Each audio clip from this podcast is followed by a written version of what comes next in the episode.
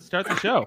hey, everybody. We are live here on Live Long on Podcast this Sunday night to bring you our 18th edition of Star Trek Radio Theater. I, I'm Dave Mater, and I'm going to be playing one of the characters tonight. As on this show, our podcasters reenact Star Trek episodes uh, from the very series. This week, we're doing original series. And uh, so many of us get a couple characters. Uh, this in the original series, it turns out most of us just have about one or two. Uh, my wife Jane and, and Jessica Chan, they have a they have a few characters they're juggling, but most of us are, are playing one tonight. Uh, this episode is called Plato's Stepchildren. It is third season specific, so you'll notice blue titles on the graphic tonight. beautiful, so beautiful. And it aired in uh, on November twenty second, nineteen sixty eight. Uh, it is from 2268. It's written by Meyer Dolinsky. It's a, a story where these Greek-like aliens, these aliens who uh, take over, take after Plato's teachings, uh, they are a little bit sadistic. You'll see how this uh, goes out, but it's a, it's quite the original episode's quite comical in some ways. Anyway, so we're gonna get going. It was uh, it was also the episode where it had the first interracial kiss on on network television between um, uh, Shatner and Nichelle Nichols uh, Kirk and your, but it's kind of forced in this episode. So anyway, so we're going to go live, and I hope you enjoy the show.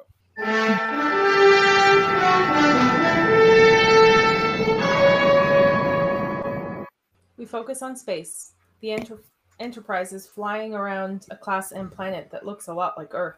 Captain's log. Stardate 5784.2. Point. We are responding to desperate distress calls from an unknown planet. My science officer, Mr. Spock, is unable to account for this since he reported no signs of life on the planet. It is rich in kironide deposits, a very rare and long lasting source of great power. We focus on a room.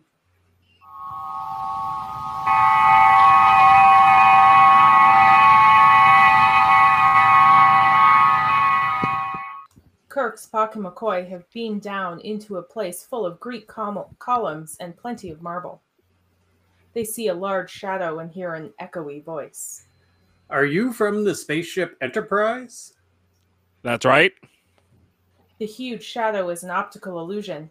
The person who walks in is a dwarf dressed in old timey Greek attire. Alexander at your service. I sing, I dance, I play all variety of games, and I'm a good loser, a very good loser. Please, sir, try to bear that in mind. Now, would you please accompany me? Who are the inhabitants of the planet? Oh, the Platonians. I'm sure you've never heard of us. Our native star is Sahndara. Millennia ago, just before it went nova, we managed to escape. Our leader liked Plato's ideas. Plato, Platonius. See? In fact, our present philosopher king Parman sometimes calls us Plato's children, although we sometimes think of ourselves more as Plato's stepchildren. Excuse me, someone's waiting for you. He stiffens and scurries off backwards as if dragged by an invisible leash. The landing party follows. We focus on Parman's chamber. The room is full of people and all in ancient Greek attire. A man is lying on a chaise in the middle of the room. A woman approaches. Welcome to our republic. Whom among you is the physician? I am. What's the problem? My spouse, his leg. Come this way. Well, what happened to that leg? I suppose I scratched it. I don't understand. This should have been attended to immediately. Shit, ignorance. Is there anything you can do? Well, we're certainly going to try. This infection is massive. Let me give you a hypo to ease the pain. McCoy opens his pouch. He attempts to remove the hypo injector. But it flies out on its own and hovers in the air as if by magic. Where? Right here in the arm. The injector moves to Parman's arm and administers itself. Without McCoy's help.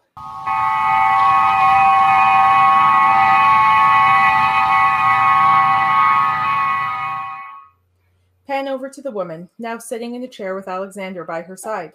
He speaks quietly to her. Philana, they came to help. They deserve better than to die. His hand is stuffed into his mouth by some invisible force. Alexander, you talk too much.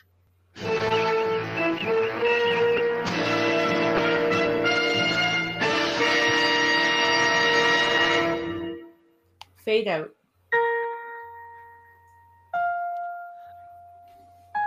Space!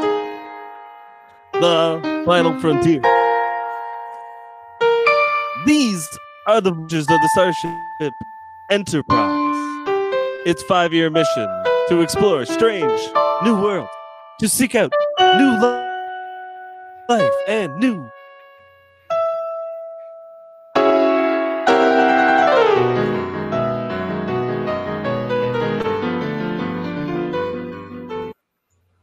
Fade in. We focus on Parman's chamber. Parman is still laying down and appears to be suffering. McCoy is scanning him with a medical tricorder. Dr. McCoy is endeavoring to treat the leader of a strange group of people. When their planet no- millennia ago, they transported themselves to Earth in the time of Socrates and Plato. After the death of the Greek civilization they uh, idolized, they came to this planet and created for themselves a utopia patterned after it. What is it? What is your prognosis, Doctor? I'll let you know when I have the results. And from now on, it would be better if I handled the instruments without your help. Bones! I can't understand why I apologize for making him stop.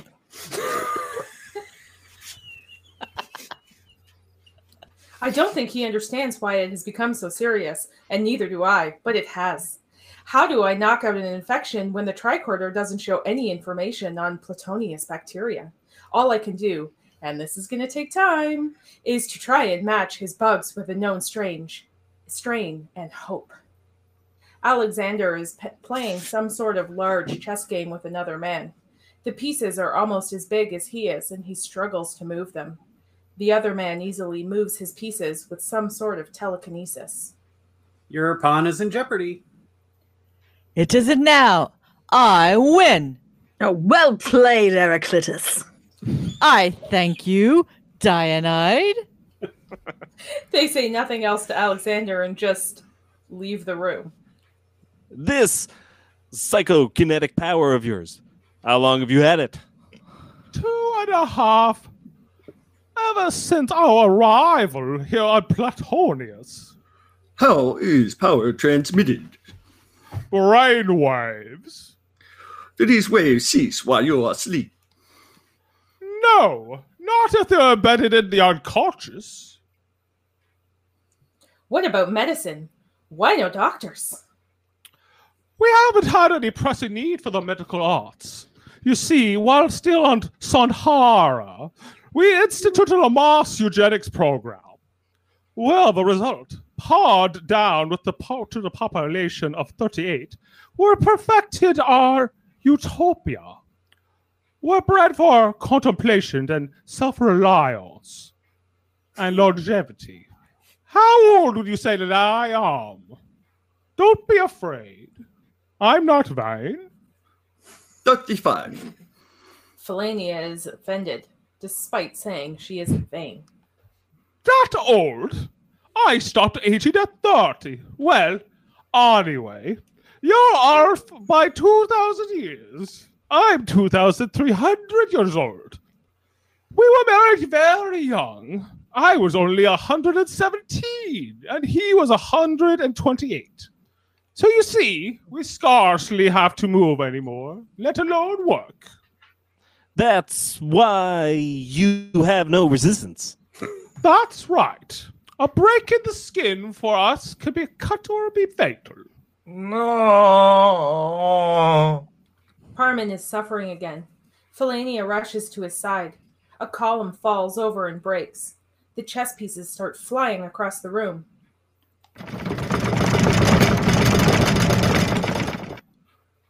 Fascinating.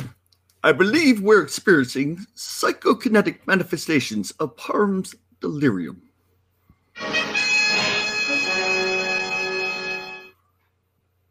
We focus on the Enterprise bridge. Even the Enterprise is rocking. Scott the Captain Kirk. Kirk to Enterprise.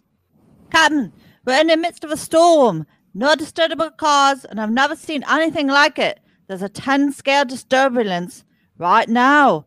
Emergency gyros and stabilizers at maximum. If this keeps up, Captain, we kinda lost. Engines at full speed, Scotty. Get her out of orbit and into space. I've tried that, sir. She's locked tight. Then there's nothing you can do but batten down and weather. Right, Captain? We focus on Parman's chamber. Kirk, Spock, and McCoy are huddled ar- behind a table that is really too small to protect him, and thus fairly useless. Objects are still flying around the room. Parman's mind is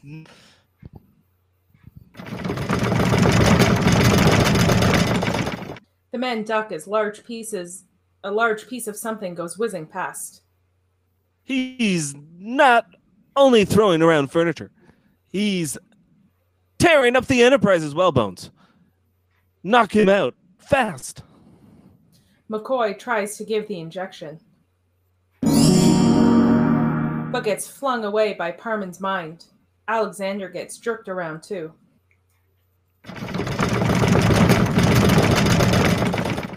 Help! Save me! Alexander, Kirk rushes over to protect protect Alexander. Suddenly, he is being psychically gut punched over and over. His mind will find me anyhow. Oh. Don't save him. Let him die. Oh, oh, the uh, Just kidding. His mind will find me anyhow. Don't save him. Let him die. The others will kill each other trying to take his place.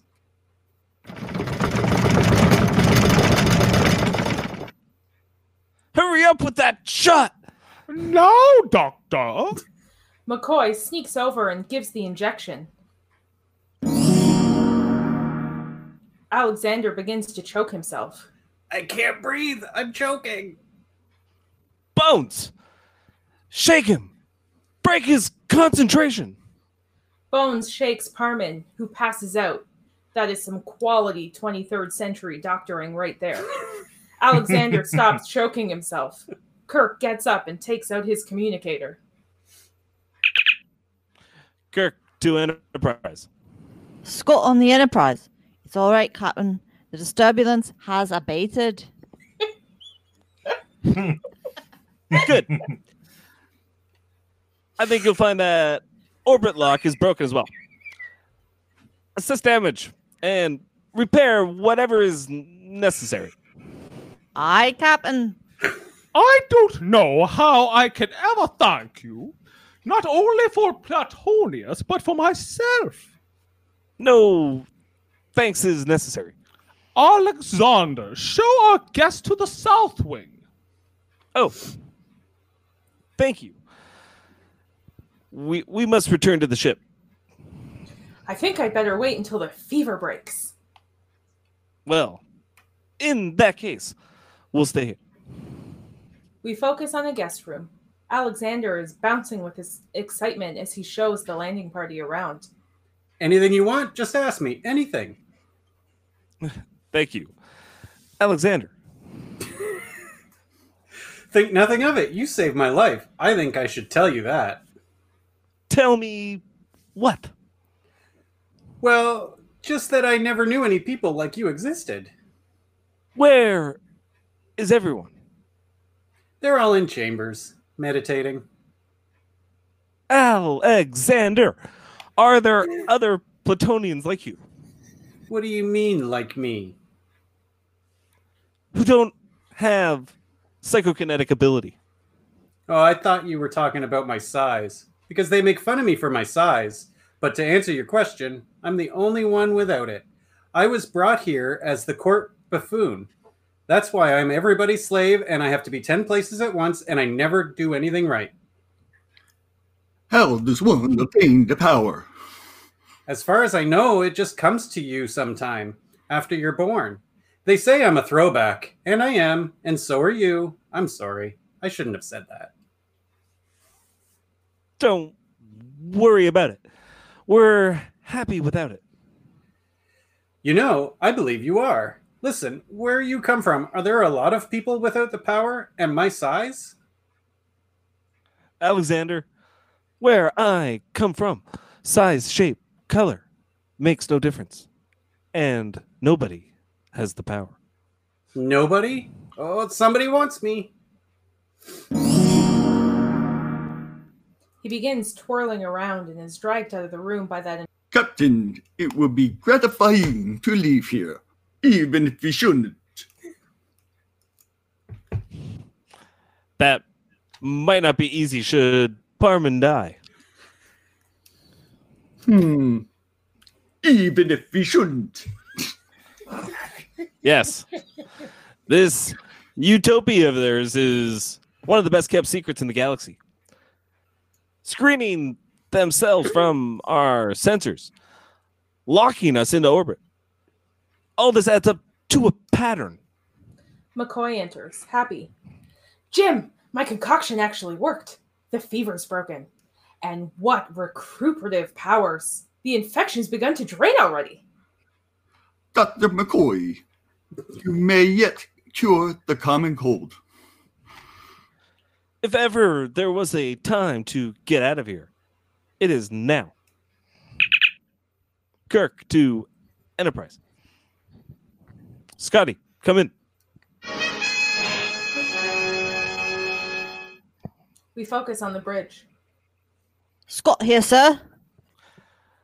Prepare to beam us up. I'm afraid I cannot do that, sir. Everything's frozen. The turbulence hit you hard. It's not the disturbance, sir. Damage to the ship is minimal. What caused it? I don't know, sir. And those are the facts. Did you get up into space? No, sir. The orbit's locked tighter than uh, ever.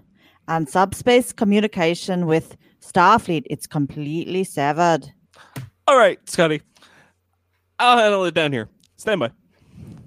We focus on Parman's chamber. Alexander is entertaining his master by singing Oh. whilst playing a tiny little harp. Do it. Great pound sound, great pan sounds his horn. Marking time to the rhyme with his hoof, with his hoof. Forward, forward in our plan, we proceed as we began. Kirk enters. Alexander sings in Greek from Aristophanes' The Frogs. Breaky kex. Coax, coax. Your Excellency. Thank you. Parman will do. Philosopher kings have no need for titles. I would like to know why the ship's instrumentation and weaponry is frozen and why the Enterprise is locked into orbit. Captain, please. You are mistaken, I assure you. Parman! I've talked to the engineer aboard the ship. We've showed our good faith. Now, you show yours. I want the ship released immediately. The amenities, Captain. Allow me to remind you that I am the head of this principality. Guests do not come barging in here, making demands and issuing orders. Kirk's phaser flies into Parman's hand. Guess. You don't know the meaning of the word. Guests are treated like common prisoners. Do not take that tone with me. Kirk is forced to slap his own face repeatedly.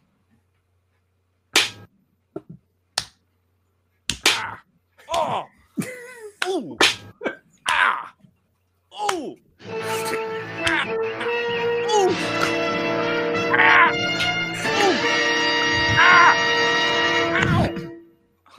We focus on the guest room. Kirk is back in the room with Spock and McCoy. Kirk to Enterprise. Acknowledge. Acknowledge. Enterprise, come in. Enterprise. I can't raise them. Obviously, Parman does not wish any contact made with the Enterprise. He may still need the ship's medical stores. Why prevent contact? To shut out any knowledge of his brutal treatment of a Starfleet captain. No, Mr. Spock. One thing's for sure Parman is not concerned with my dignity or safety. Agreed, Captain. And Parman wouldn't have treated you so brutally if he had any intention of releasing you or the Enterprise. McCoy suddenly stands up stiffly and moves towards the door. Where are you going? I don't know. I don't want to go, but I can't help myself. Kirk and Spock also move as if pulled along by something. We focus on Parman's chamber. Alexander sounds a horn as the door opens and the unwilling three stagger in.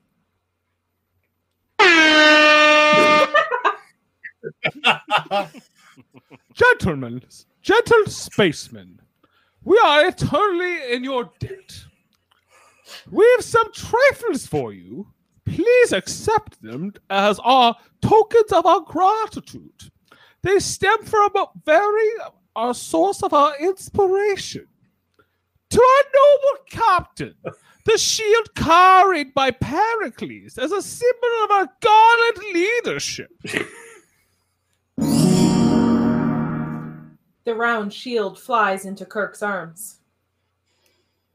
to our silent and cerebral Mr. Spock. This kithara to pluck music to soothe his ever active brow. It too flies to him. And lastly, to physician Dr. McCoy, who saved Platonius and my spouse this ancient collection of Greek cures, penned by Hippocrates himself. A scroll hovers over to McCoy. Has the Enterprise been released yet? Captain, wait. I know what you're thinking. My humble apologies. You were badly used. In my own defense, allow me to say that my illness was more profoundly disturbing than I myself realized.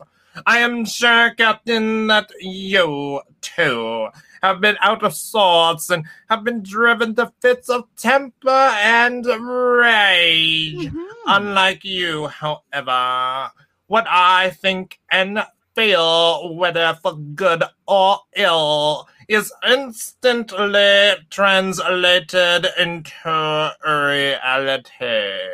So please, find it in your heart to forgive me. Certainly. Has the Enterprise been released yet? It will be shortly. Then good day. And thank you for the presents. Not at all. But there is one final request. After my nearly fatal infection, it has become obvious to us all that we cannot afford to be without a skilled physician. Therefore, we should like you, Dr. McCoy, to remain. I'm very sorry, but that's impossible. Your duties will be extraordinarily light. You'll be free to read, meditate, conduct research, whatever you like. You'll want for nothing. The answer is no. We should like to keep it cordial, but we are determined to have you, Doctor. Dr. McCoy saved your life. I am losing patience, Captain. And you consider yourself a disciple of Plato? We managed to live in peace and harmony. Whose harmony? Yours? Plato wanted truth and beauty, and above all, justice. My dear Mr. Spock, I admit that circumstances have forced us to make a few adaptations of Plato, but ours is the most democratic society conceivable. Anyone can at any moment be or do anything he wishes, even to becoming ruler of Platonius if his mind is strong enough. And if his mind isn't strong enough, he gets torn apart like Alexander. Oh, come now. We are not children. In your culture, justice is the will of the stronger. It is forced upon people by means of weapons and fleets of starships. Our justice is the will of the stronger mind, and I, for one, consider it a vast improvement. We don't use our weapons for the kind of brutality you practice. Farewell, Captain. Come on, Doctor McCoy. Parman points at McCoy, who attempts to leave, but is frozen in place. I can't move, Jim. They're going to keep me here no matter what. Leave, please. No! You're the doctor. They don't want to force you. They need your goodwill. They're trying. Captain, go while you still can. We're not leaving until McCoy is released. This is not the Enterprise. You are not in command, Captain. Why even discuss it? Get rid of them. No, my dear, that might offend the good doctor. You wish to stay? By all means, you can help us celebrate our anniversary. In the process, I hope we can persuade you to join our tiny republic. You won't persuade me. I think I will. What about me? McCoy is pulled over to sit beside Parman and Philana. Laurel wreaths are thrown in front of Kirk and Spock, who are forced to kneel and put them on. Then, standing again, they are made to prance around each other and sing a rhyme. I'm Tweedledee. He's Tweedledum. With two space I march into a drum. We slide the, among the Bimsley toes and giant among the among four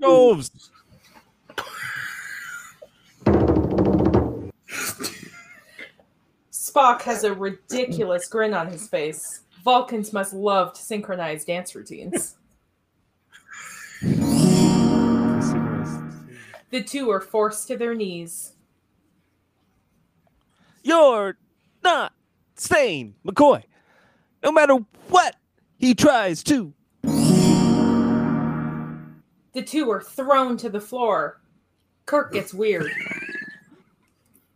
Be your slave.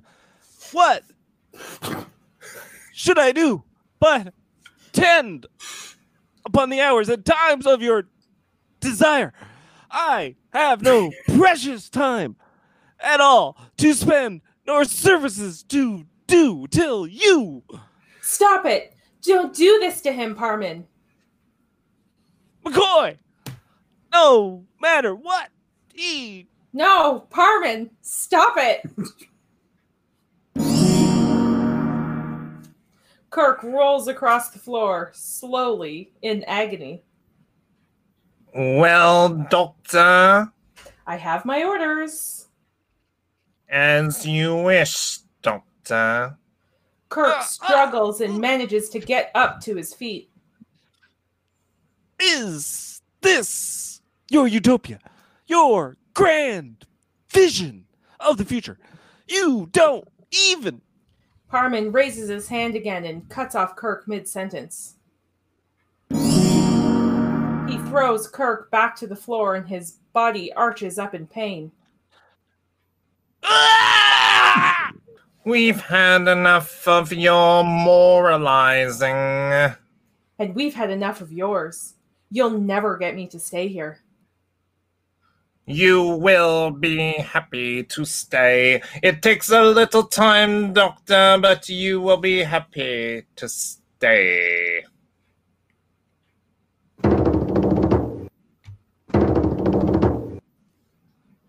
Suddenly, Spock is forced to dance close to Kirk's head, flamenco style, ending with a boot directly over Kirk's face. Spock is released from whatever that was, and he falls to the floor beside Kirk and starts to laugh heartily. He crawls over to Alexander, who cannot help but join in. He's a Vulcan! You can't force emotion out of him! You must be joking, Doctor. You'll destroy him! We can't let him die laughing, can we? Spock begins to cry. I beg you! Spock! Spock! Don't let them break you. Hold on. Don't. Parman, they saved your life. I'm ashamed to be a Platonian. Ashamed. Kirk is on all fours now, like a horse, and Alexander is forced to climb on his back and ride him around the room. Kirk rears and neighs.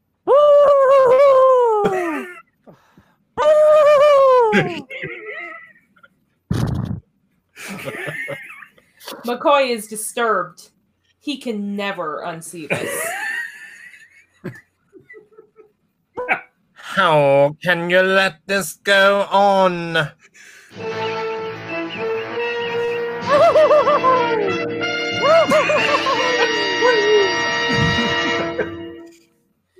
We focus on the guest room. Spock is very withdrawn. Alexander watches helplessly. Can you do anything for him? There's no medicine that can help him. He'll have to come through this himself. I trust they did not injure you too much, Captain. My m- muscles are sore. That's all. The humiliation must have been most difficult for you to bear. I, I can understand. The release of emotions, Mr. Spock, is what keeps us healthy. Emotionally healthy, that is. That may be, Doctor. However, I have noted that the healthy release of emotion is frequently very unhealthy for those closest to you. Which just goes to prove that there's no such thing as a perfect solution. So it would seem, Captain. Yes, Spock. Do you feel anger towards Parman? Great anger. And you, Doctor, Yes, Spock. And hatred. Then you must release it, gentlemen, as I must mastermind. I have seriously injured you, Captain, even killed you.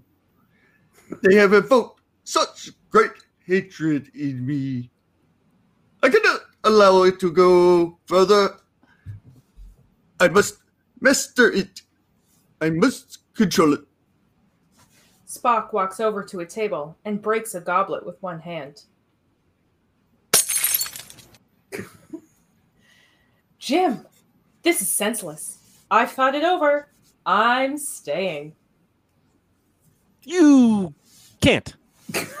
Parman has promised me you'll be safe. Promised? Parman? He'd why? Why trick me? in front of you, you'd retaliate. You're a doctor. You have the means. Bones. I know you're trying to do the right thing, but if any one of us escaped, Parman knows Starfleet would never let this planet go unpunished. Sacrificed yourself by agreeing to stay, and you sign our death warrant. He's right. I should have warned you. They were treating you the same way they treat me, just like me. Only you fight them all the time. I thought it was me, my mind that couldn't move a pebble. They even they even told told me I was lucky they bothered to keep me around at all. And I believed them. The arms and legs of everybody's whim. Look down, don't meet their eyes. Smile, smile. They're great people. They were gods to me, but you showed me what they really are, and now I know. Don't you see? It's not me. It's not my size. It's them. It's them. It's them. Alexander breaks an urn and takes a sharp shard of pottery. Put it down. No, this is the best thing for them. I said put it down. Do what I say. I'm going to cut them. Parman first, and they'll all get infected. But this time, listen. Whatever they say, don't save them. Let them die. Give it to me. At least let me give them a taste of what they gave me. Please. They're going to kill you anyway. You know that. In that case, what's the point in you dying too, Alexander? Give it to me. Alexander slowly hands over the shard, touched. That's the first time anyone's ever thought of my life before his own. I should have told you when you first came here that they were going to kill you.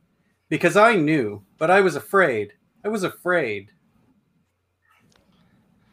That's all right.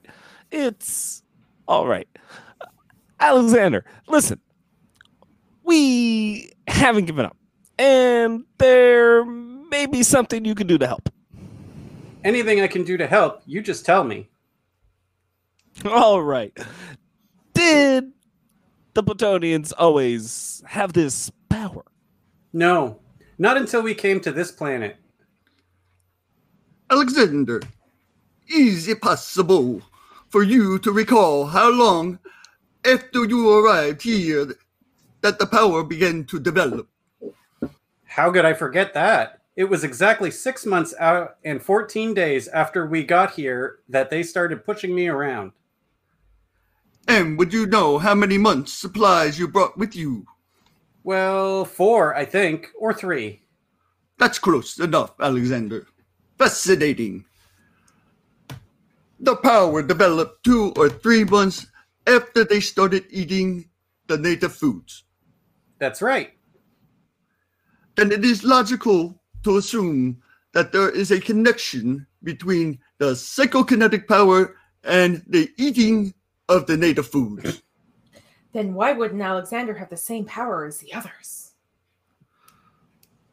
Perhaps his system cannot absorb the crucial element.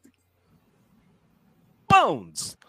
I think it'd be a good idea if you took a reading of Alexander's blood. Not that I'm afraid or anything, but will it hurt much? You won't even know it happened. Parman possesses the highest order of psychokinetic ability, and Alexander the lowest, in the same environment. The probabilities are that Alexander was born with some biochemical deficiency relative to Platonius. I'll run both their blood samples through for a full comparative test on the tricorder. McCoy pulls out his tricorder and analyzes Alexander's blood.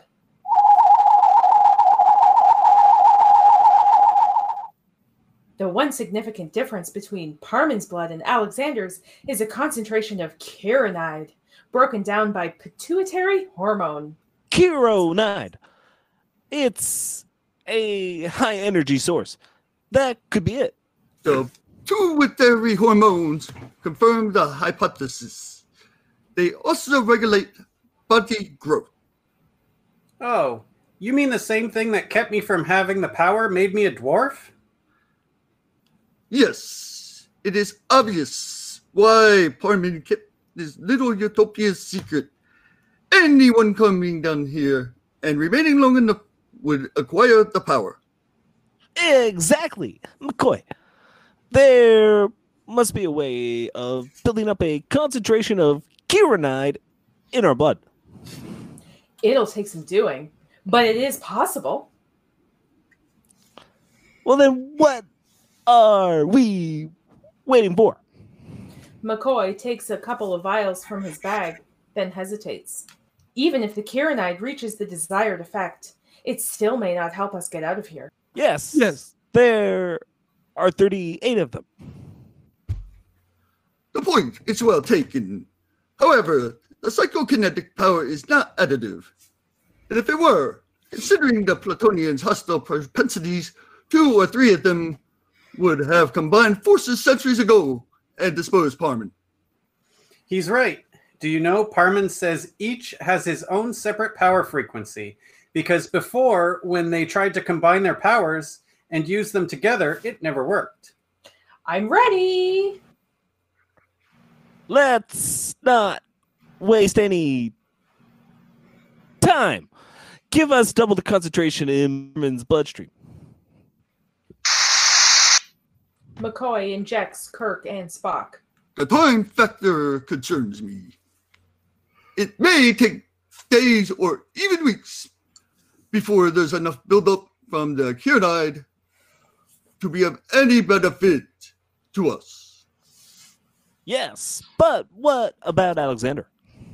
Since the kironide is broken down and injected directly into his bloodstream, it should work on him as well as us. Better, in fact, because he's acclimated. Oh no, not after what they've done to me. Why not? You could conceivably take Parman's place and run the whole planet. You think that's what I want? Become one of them? Become my own enemy? Just lie around like a big blob of nothing and have things done for me? I want to move around for myself. If I'm going to laugh or cry, I want to do it for myself. You can't, you can keep your precious power. All I ask is one thing. If you do make it out of here, take me with you. Just drop me uh, any place. They've never heard of Kironide or Platonius. Alexander.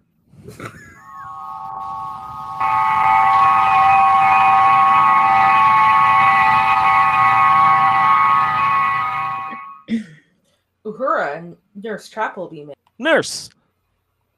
Lieutenant Uhura. The women try to speak, but no sound comes. Then they turn and leave the room. I guess we weren't sufficiently entertaining.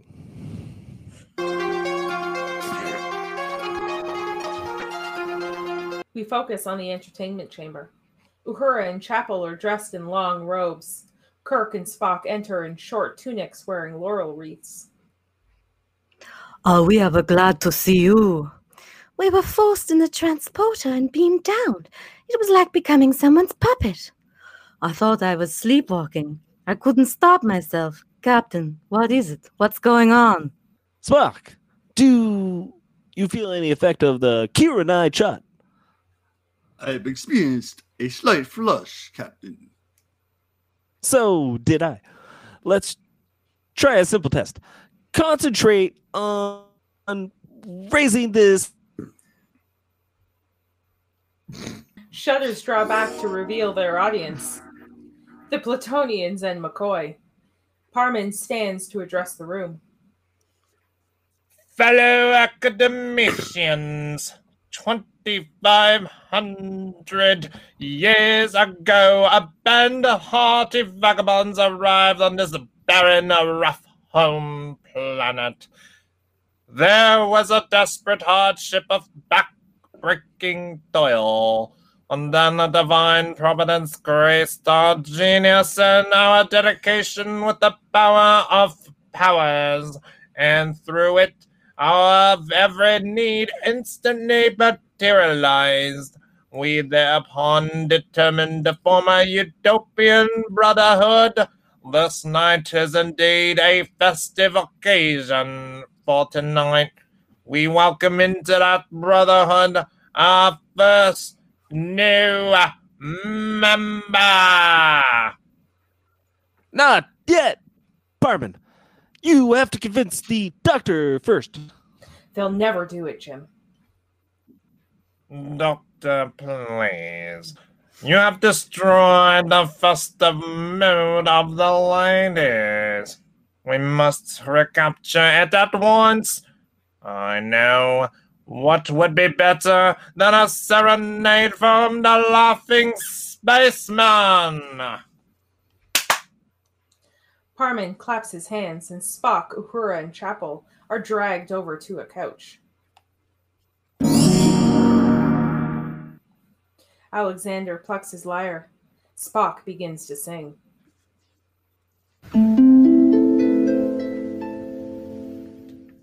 Take care, young ladies, and value your wine. Be careful of young men in their velvet prime. Deeply they'll swallow from your finest kegs, and then swiftly be gone, leaving bitter dregs. Ah, bitter dregs. With smiling words and tender touch, man offers little and asks for so much. He loves in breathless excitement of night, then leaves with your treasure in the cold morning light. Ah, in the cold morning light. And now let the rebels uh, begin. Kirk, Spock, Uhura, and Chapel are forced to the center of the room, and the furniture moves around. Chapel and Spock move to one couch. Kirk and Uhura move to the other. The men swap, then. Heraclitus and Dionyd heckle from the audience, like an even meaner Statler and Waldorf. Oh, how faithless and fickle. Make up your minds. I'm so ashamed. Please make them stop. We have tried. Please, please make them stop. Spock attempts to stop them with his mind. I haven't. I haven't the power. I'm deeply sorry. We failed you. For so long, I've wanted to be close to you. Now all I want to do is crawl away and die.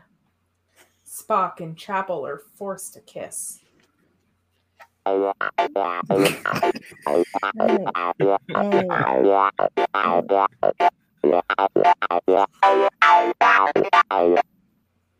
Careful, Mr. Spock. Too much love is dangerous. Remember, Cupid's arrow kills Vulcans.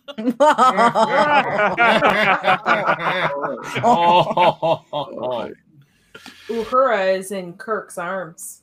I'm so frightened, Captain. I'm so very frightened. That's the way they want you to feel.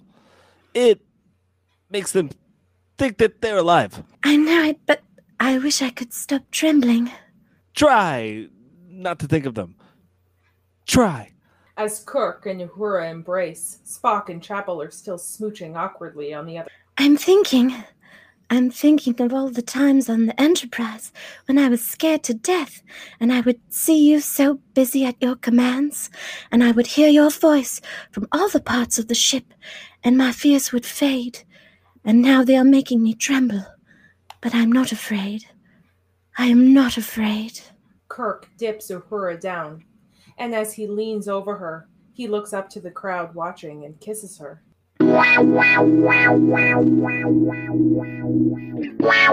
Try. Not. The crowd laughs.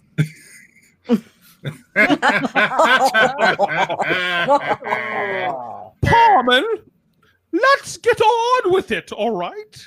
You are so impatient, my wife. Observe the doctor and learn. He's quite content to wait for the pièce de résistance. A table with a whip and other weapons slides across. Kirk and Spock approach it. Kirk takes the whip, Spock the red hot poker. Just as they get to the women, Kirk turns. You're half dead. All of you. You've been dead for centuries.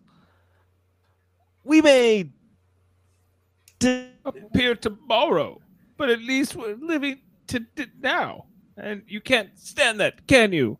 You're half crazy because there's nothing inside. Nothing. And you have to torture us to convince yourselves you're superior. superior. Kirk cracks cracks Kirk Kirk This is a different show. Kirk cracks the whip in front of Uhura's face. Spock approaches Chapel with a red hot poker.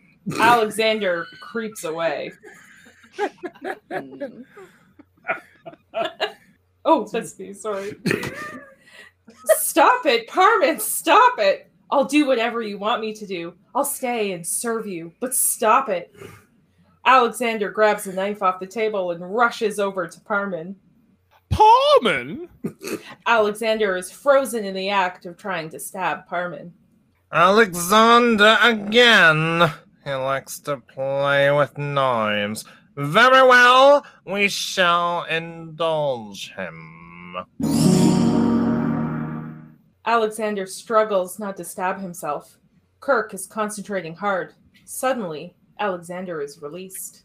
Who did that? Kirk starts to laugh and throws down his whip. I did. Impossible! Quite possible and logical.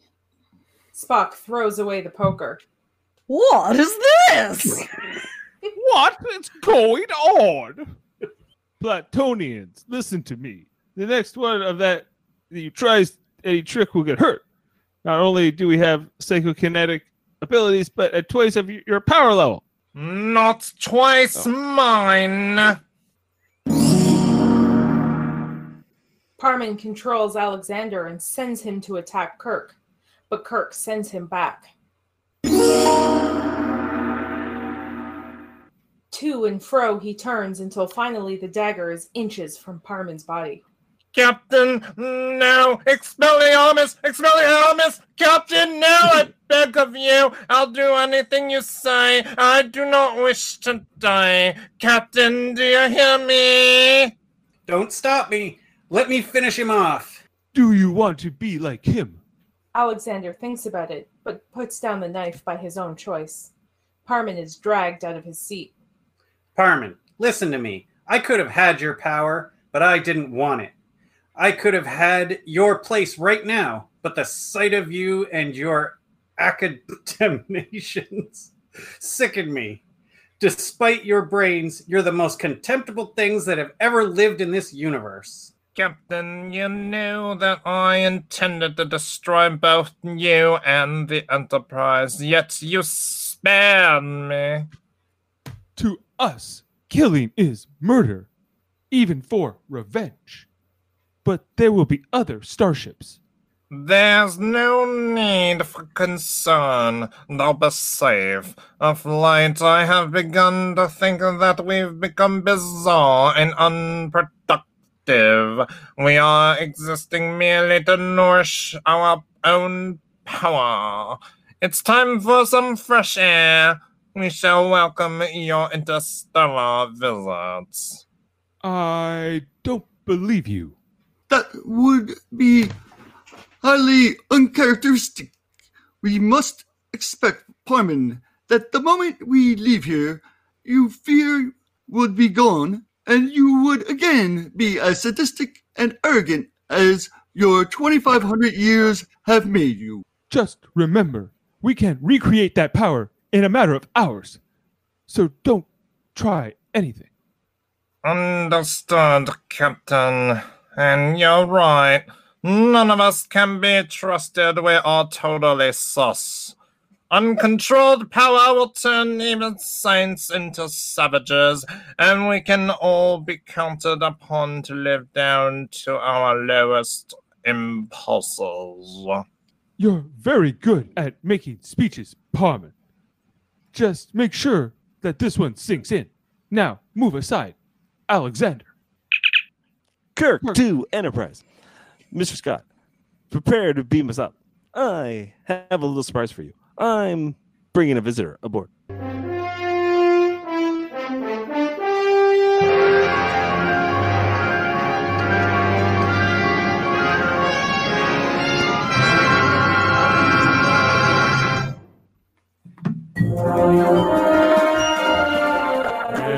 Right. That concludes our reading of Star Trek the original series, Plato's Stepchildren.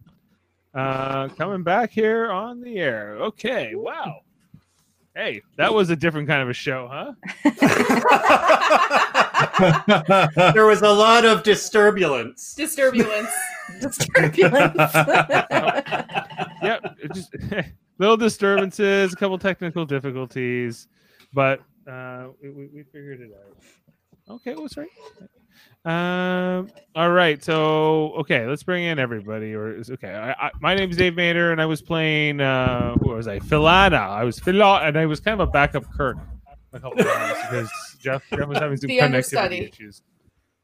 The understudy. I was the understudy Kirk. Uh, You're wearing the shirt, so I guess yeah, I had to step in. well, I just we I wasn't sure. Like sometimes, yeah, it was. We'll talk about all this. We got to break all that down. The post game show.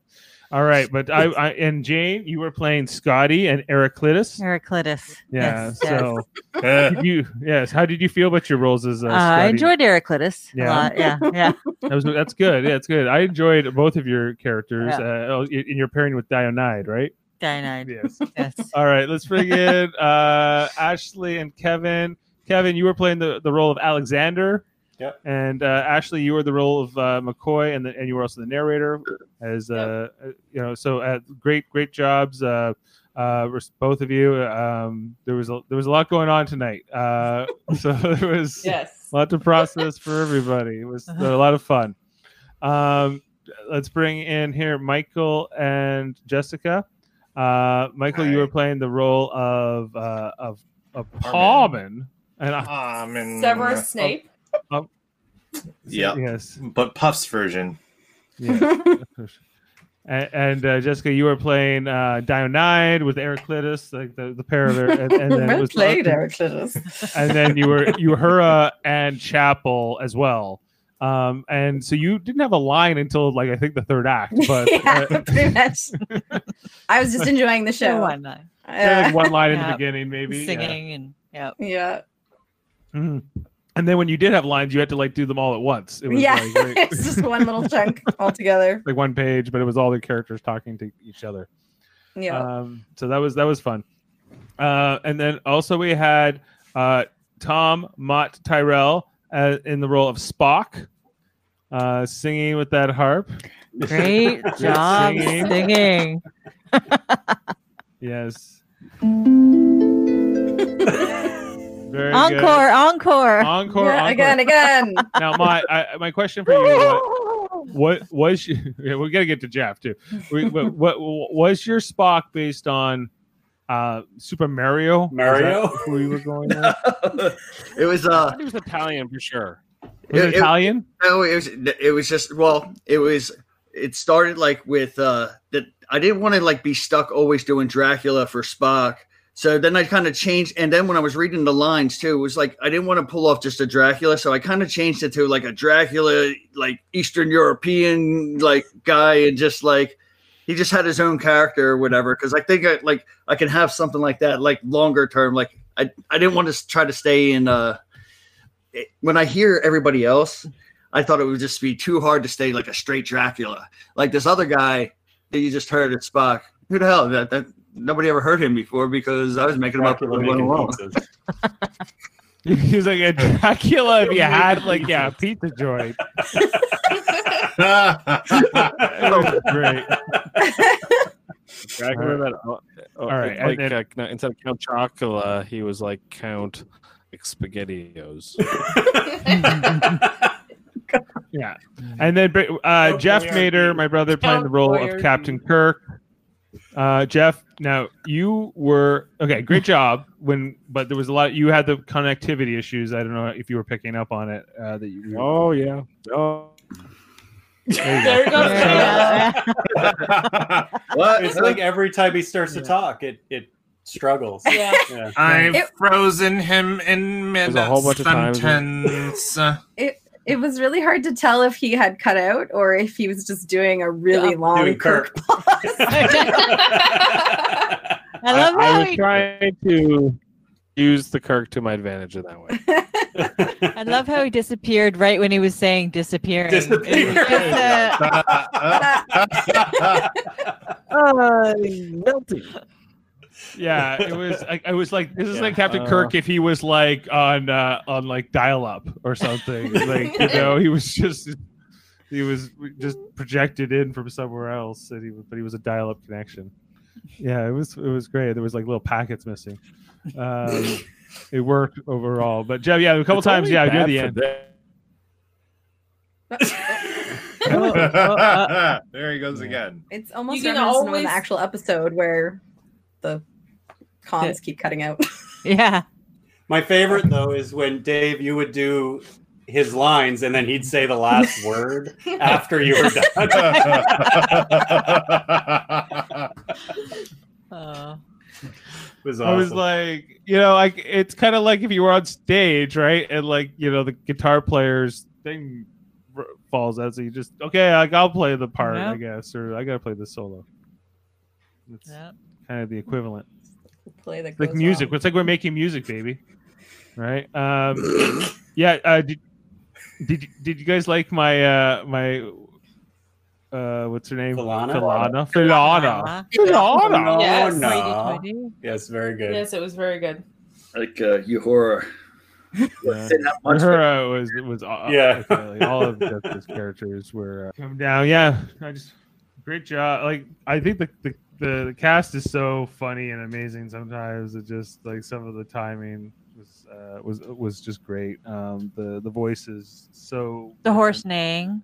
Uh, Oh, that was epic. Oh yeah. Jeff, Yeah, that was a bad. That was no horse. What was? I'm you glad think that, was didn't horse? cut out. That's what he. That's what he sounds like in. Yeah, Kirk doesn't sound like a horse, Dave. I know, but like, I I was like, that's, That's not a what they horse did. sound.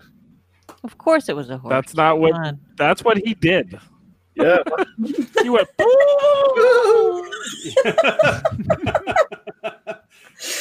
it's almost as good as Alamare. Rain. You know, like um, I have no idea why. Yeah. I just want to say Jane, I think as Scotty was maybe my favorite tonight. Uh, Oh, uh, yeah. I, I, I will Scotty was forever, Uh, I forever don't know now about call that. it disturbulence. Yes, Disturbulence. Disturbance. uh, when I did that, we're like, where did that come from? But it was I like that you brought it back though. You're like, this was on purpose. it. purpose. Yeah. it was good that the cast you know, like adapted that. Okay, now it's disturbulence. Well, it's, it's disturbing. It's like disturbing turbulence. Disturbulence. Disturbulence. yeah, Oh. it's an Oh, engineering man. feet. Yes. Yeah. Talk about being a miracle worker. Um, yeah, it was just so much fun. It was fun. yeah. Now I was just like, you can bring that over to Star Wars now. I feel a disturbance in the force. it's coming from everywhere. Yeah, it's, uh, that was that was, was great. Fun. Yeah. It. Okay. Well, um, I just got yeah, like I'm gonna I, I'm gonna probably edit that, Jeff. We're gonna get you to kind of redub your lines for the uh the audio version. So uh where where'd he go? Oh, there he is. Um, yeah, How did, how did it come through when we had to sing together? Oh, that was Oh. amazing. Tweedledum. I'm Tweedledee and Tweedledum. And... I think Kevin had some singing lines too, right? Yeah, Kevin. Yep, Kevin yep, reluctantly. Yep. Yeah, he's like, "Come on, do I have? Yeah, great, great singers. Great singing Nice. going on. I think we can do a musical episode now that we've warmed up. So. that- I'd Oh, like to hear um, Mott do the uh, Ballad of Bilbo Baggins. Is what I Oh yeah. yeah. next. Well, yeah. There's the um the the, the hippie episode. Um, Oh yeah, the hippie one. that's kind of musical. But yeah, we could do the uh Oh, there you the go. LP. The, What was hard was trying to. uh, Sorry, I was cutting you off. I know. What was hard was uh, trying to think, trying to like play with a voice today that I was going to have to do for Spock, and and you know that he had to deliver his lines still like Spockish at times, and then that I had to figure out how to sing with that person, and like as I kept practicing singing with the different voices, like I crack all over and just like wouldn't like like like how it how it sounded for singing and then talking and stuff like that. Like I don't know, did, did the You did it, singing. It worked. Sound like that that could have been um the uh uh the Italian Count Cocculo uh, Yeah, yeah, they did. uh, si- it was singing consistent. up. It was consistent. Count Copula? yeah, Count with Boyardee. the voice. Yeah. Right.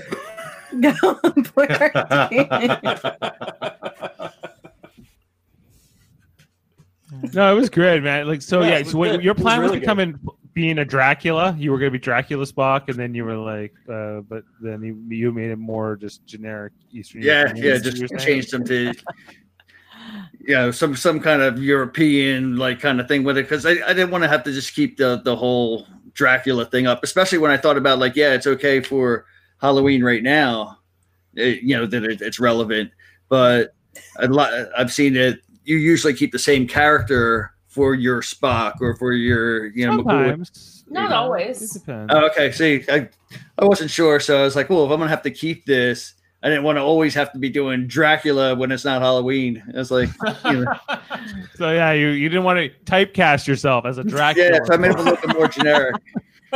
And then like, I, oh, spin wheel. Oh, guess what, Mike? You're Spock. It's not Halloween. I don't want to be the Dracula Spock.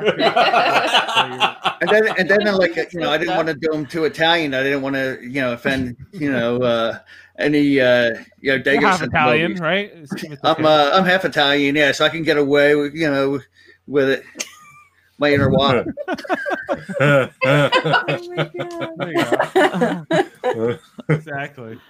All right. Well, hey, um, Jeff keeps jump dropping off and on, but like, uh, you know, uh, I think we can all just collectively take a bow. Good job, everybody. We hope you like Star Trek radio, theater, and everything we do here. We like, we, we really love doing it.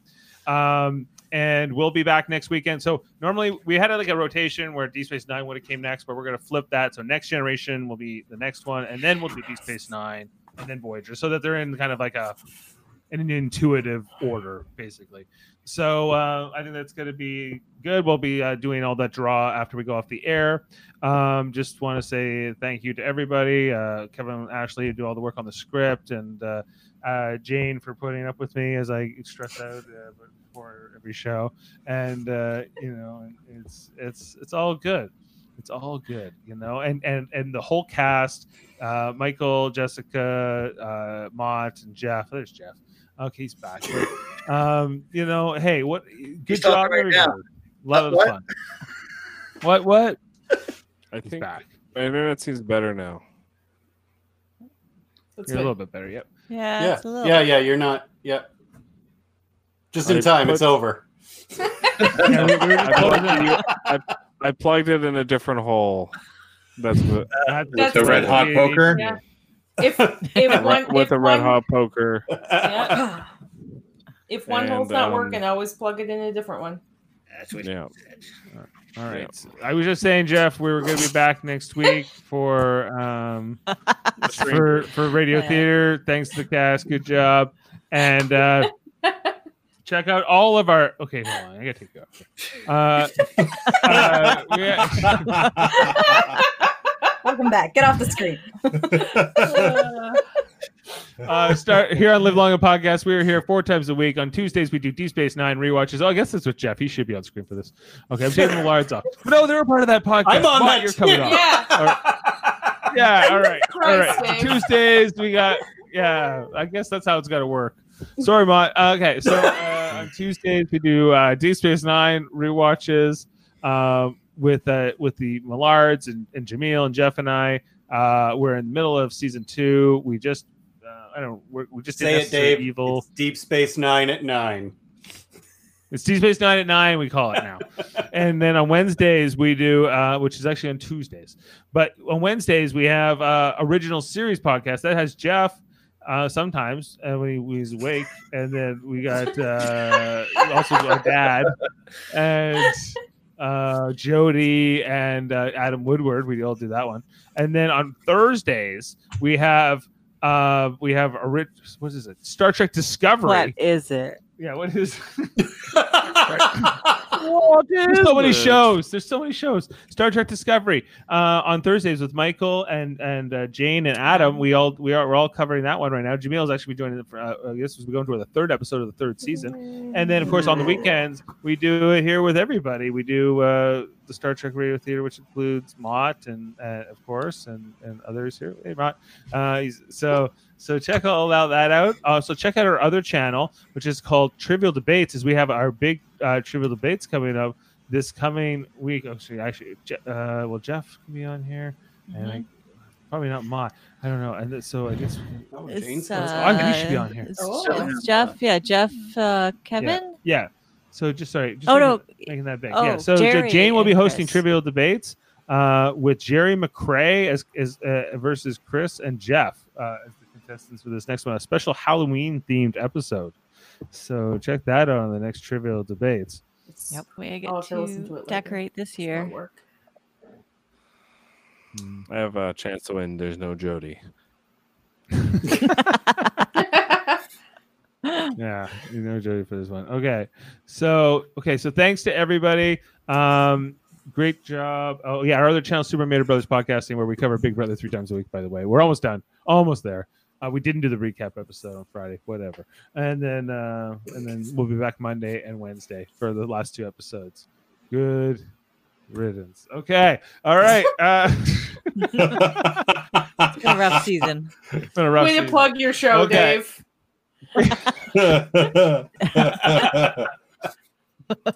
I know how to plug him. So you can you Please know. watch these shows. I hate doing them.